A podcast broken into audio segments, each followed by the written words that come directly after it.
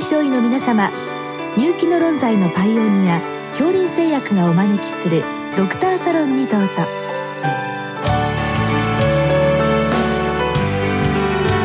今日はお客様に神奈川歯科大学附属病院認知症高齢者総合内科教授真鍋裕太さんをお招きしておりますサロンドクターは青い会柏田中病院糖尿病センター長山内俊和さんです。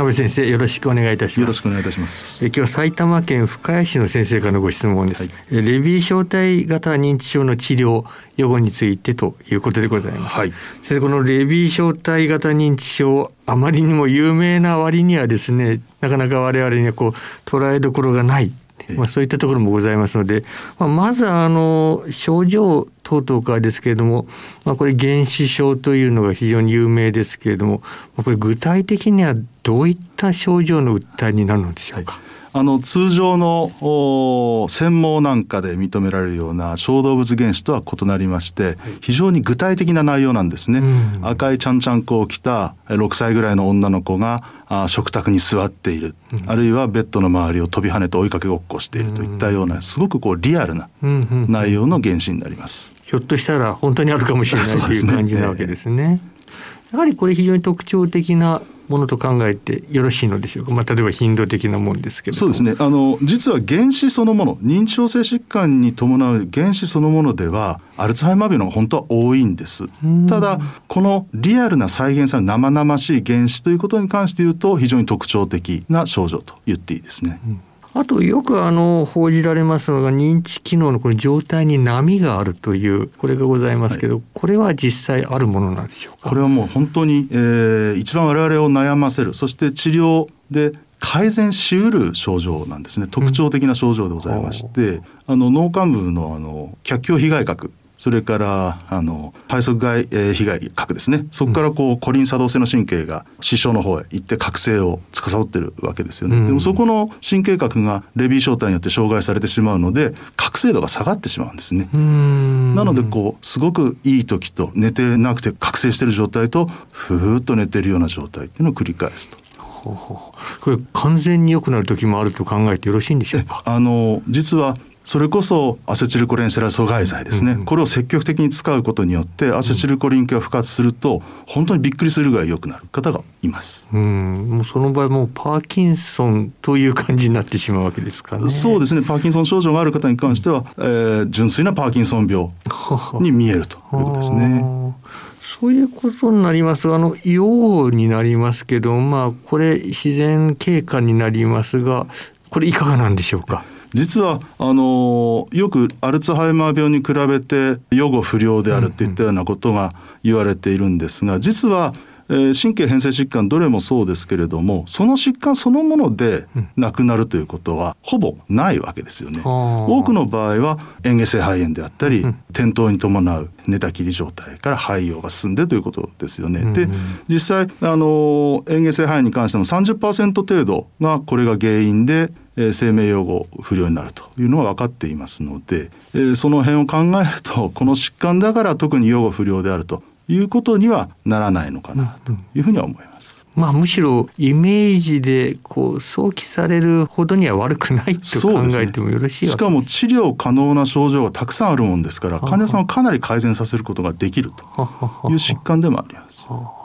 もう我々ちょっと素人的なんですけど例えばこれパーキンソンの方がアルツハイマーこれたまたま併発しちゃった場合まあとうとうですね。これなんか非常に紛らわしい感じがするんですけど専門の先生方からするとこの辺りいかがなんでしょうか、はい、あのまあ私どもその神経病理学をずっと専門にやってきたものからするとですね、非常にこれ神経病理で考えると分かりやすくて、うん。レビーパソロジーですね。レビー病理にアルツハイマー病理を合併しているかしないかで違うんですね。うん。レビー病理が脳幹部中脳に強くて、アルツハイマー病理を合併していなければそれはパーキンソン病なんですね。はあ。ええ。それに対してえレビー病理プラスアルツハイマー病理を相当程度合併していると認知機能障害が非常に強くなりますので、うんうん。そうするとレビー小体型認知症という病像になってその神経病理学的な背景を持っているわけですね。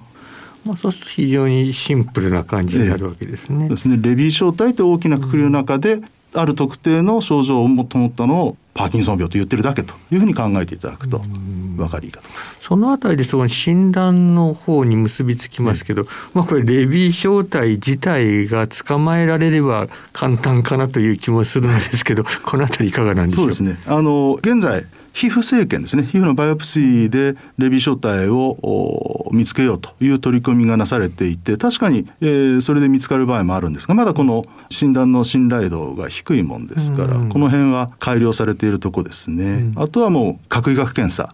が勝負になってきます。現在のところ診断はどういう形でなされるのでしょうか？はい MIBG 心筋シンチグラフィー、それから線状体のドーパミントランスポーターのリアプテークを見るダットスペクトという核医学検査、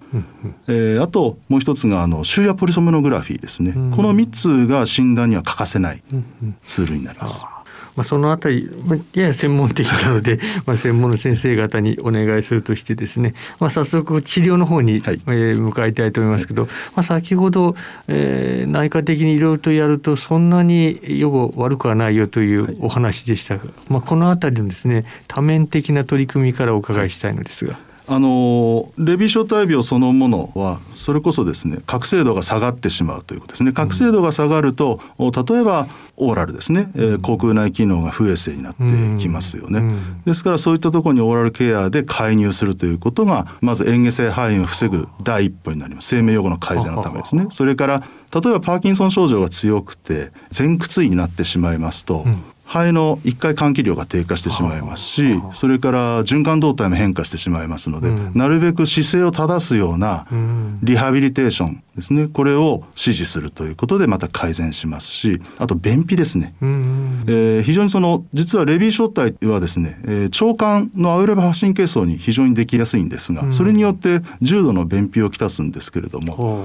う。この便秘が重度になればなるほど、えーこの血流ですね、えー血液管流量が脳から消化管の方にシフトしてしまいますのでそれによって覚醒度が下がるっていうのもあるんですねですから便秘を改善させてあげるとその部分で覚醒度が上がるということにもなりますのでやはり、えー我々内科医は多面的にその辺のところでアプローチしていくことで患者さんの予後の改善というものに寄与できると思います。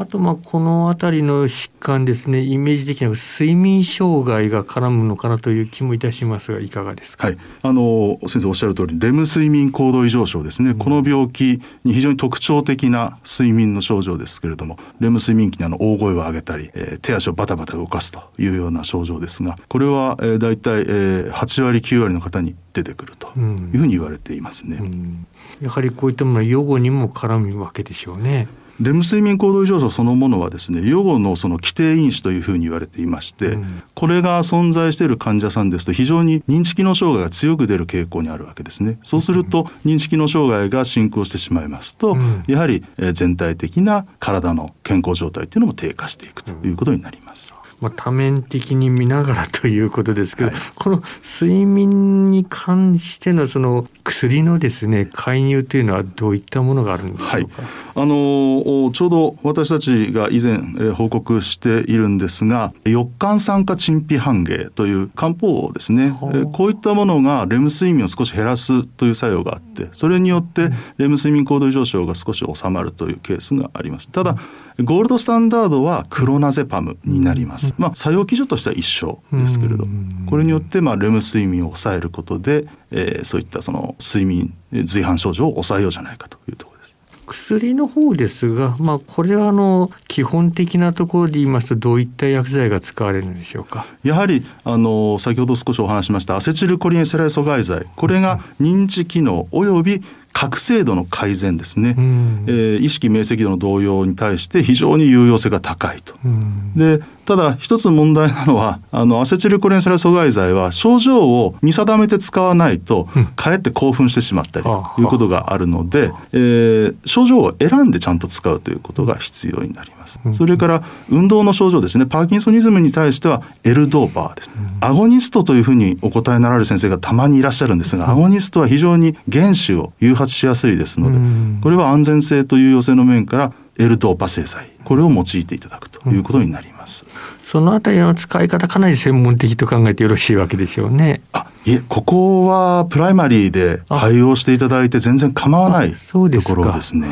具体的には少量から使っていってということで、まあ、どのぐらいの間隔でこうドーズアップするとか、うん、あるいはドーズダウンするっていうのはいかがなんでしょうか？えっ、とまず認知機能および覚醒度の改善に対してのアセチルコリンセラ阻害剤、まあ、実際にはこれはドネペジルしか認められていません。これに関しては、まあ、3ミリからスタート、そして、えー、5ミリで増量する。2週間後5ミリに増量というのは一般的な使い方だと思いますが薬剤に対する過敏性が多い疾患でもございますので、まあ、例えばその方の身長体重それからパーキンソニズムの重篤度に応じて1ミリから投与しても現在問題ないということになります。それからエルドーパ製剤に関しましてはやはりパーキンソン病と同等に考えてですね、え、300ミリまず使い切っていただいて反応性を確かめるということが必要なのかなと思っています。まあ、初期治療に関してはそこそこに介入できるかなというところでございますね。最後にですがやはりこれご本人も家族もいろいろとこう大変だと思いますので、まあ、ケアになりますが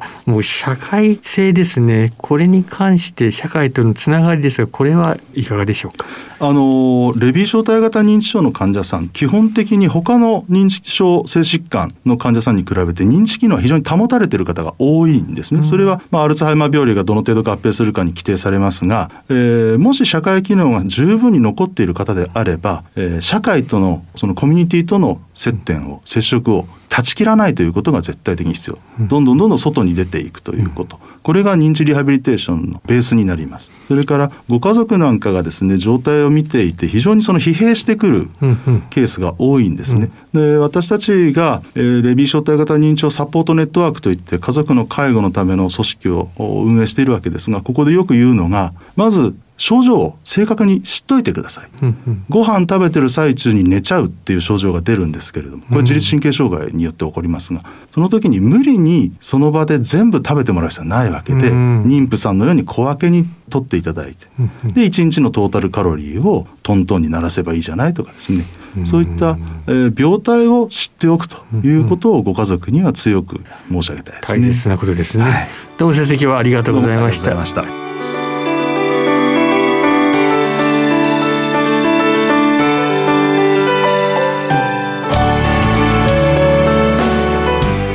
今日のお客様は神奈川歯科大学附属病院認知症高齢者総合内科教授真鍋裕太さん。